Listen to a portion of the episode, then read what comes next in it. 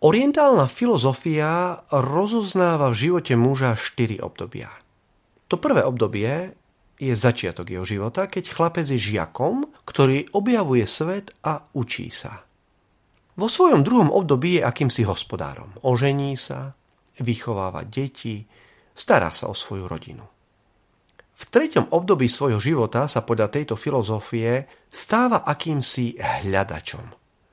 Je to muž, ktorý vychoval rodinu a vďaka svojej skúsenosti začína prekračovať jej rozmer a objavuje väčší rámec sveta. Štvrté obdobie života je obdobie, keď muž má prepojiť svoj vnútorný svet so svetom vonkajším.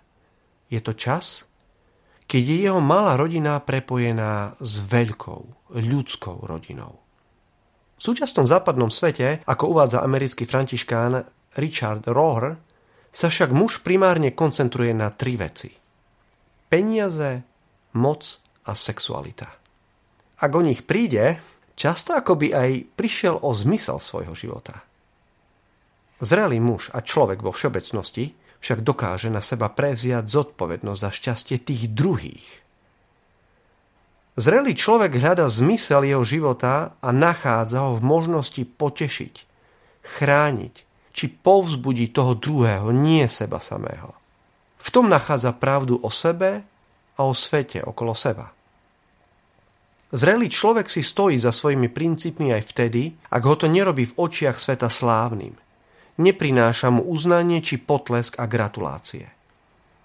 Zrelý človek ide za pravdou, nech to stojí, čo to stojí. Zrelý človek vie, že silu a odhodlanie nachádza vo svojom vnútri, vo vzťahoch, v Bohu. Hovorí sa, že múdrosť prichádza s vekom. Rovnako je však pravda, že múdrosť je niečo iné ako iba obyčajné vzdelanie. Múdrosť je výsledkom mnohých a každodenných múdrych rozhodnutí, ktoré z mladého chlapca urobia múdreho starca. Múdry muž, tak pokojne môžeme povedať, myslí globálne, ale žije ako na lokálne.